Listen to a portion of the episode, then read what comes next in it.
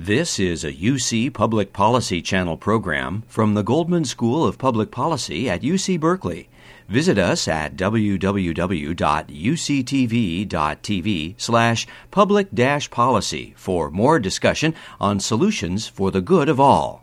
Domestic violence, if you look uh, pretty much all over the world, is about power and control. Mm-hmm. So it is somebody who's exerting power. So the man who beats up his wife at home doesn't beat up his co- co-workers at work, mm-hmm. even if they if he feels powerless there. So essentially it's about who we can control, right? And so he uses his fist or he uses financial manipulations or, you know, women that I have worked with, I have worked with such educated women, but they are dependent on their husband because of their visa status in the U S. So, you know, if you have somebody who comes here on an H one visa, which is a work visa, they are dependent, you know, their wife is a dependent on that. She cannot work, cannot go to school, so she's at home. So here you have a woman who might have a doctorate, who might have a master's, who's not working, who's stuck at home in the apartment.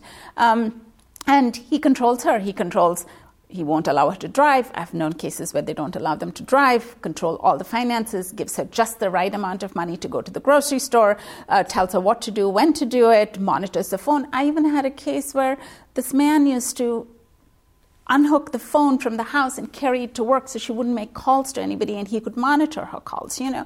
I mean, there are all kinds of people, and I... It's just amazing. But really and truly, it's about power and control and how we control people. We control them either by making sure they don't have enough money, or they, we control them by not giving them enough food. We control them by not making them see relatives. We control them by not allowing them to go places or get educated. That's what it is. And in most of the cases, even for women who are educated, they don't know where to go to seek help, right? I mean, the only option in the U S or anywhere, in a lot of the other countries, we don't even have that option. In the U S, it's to go leave the house and go to a shelter.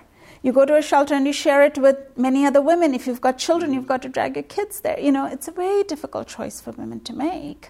Um, and jobs are not just handy and available for them. And so, so it's an uphill battle.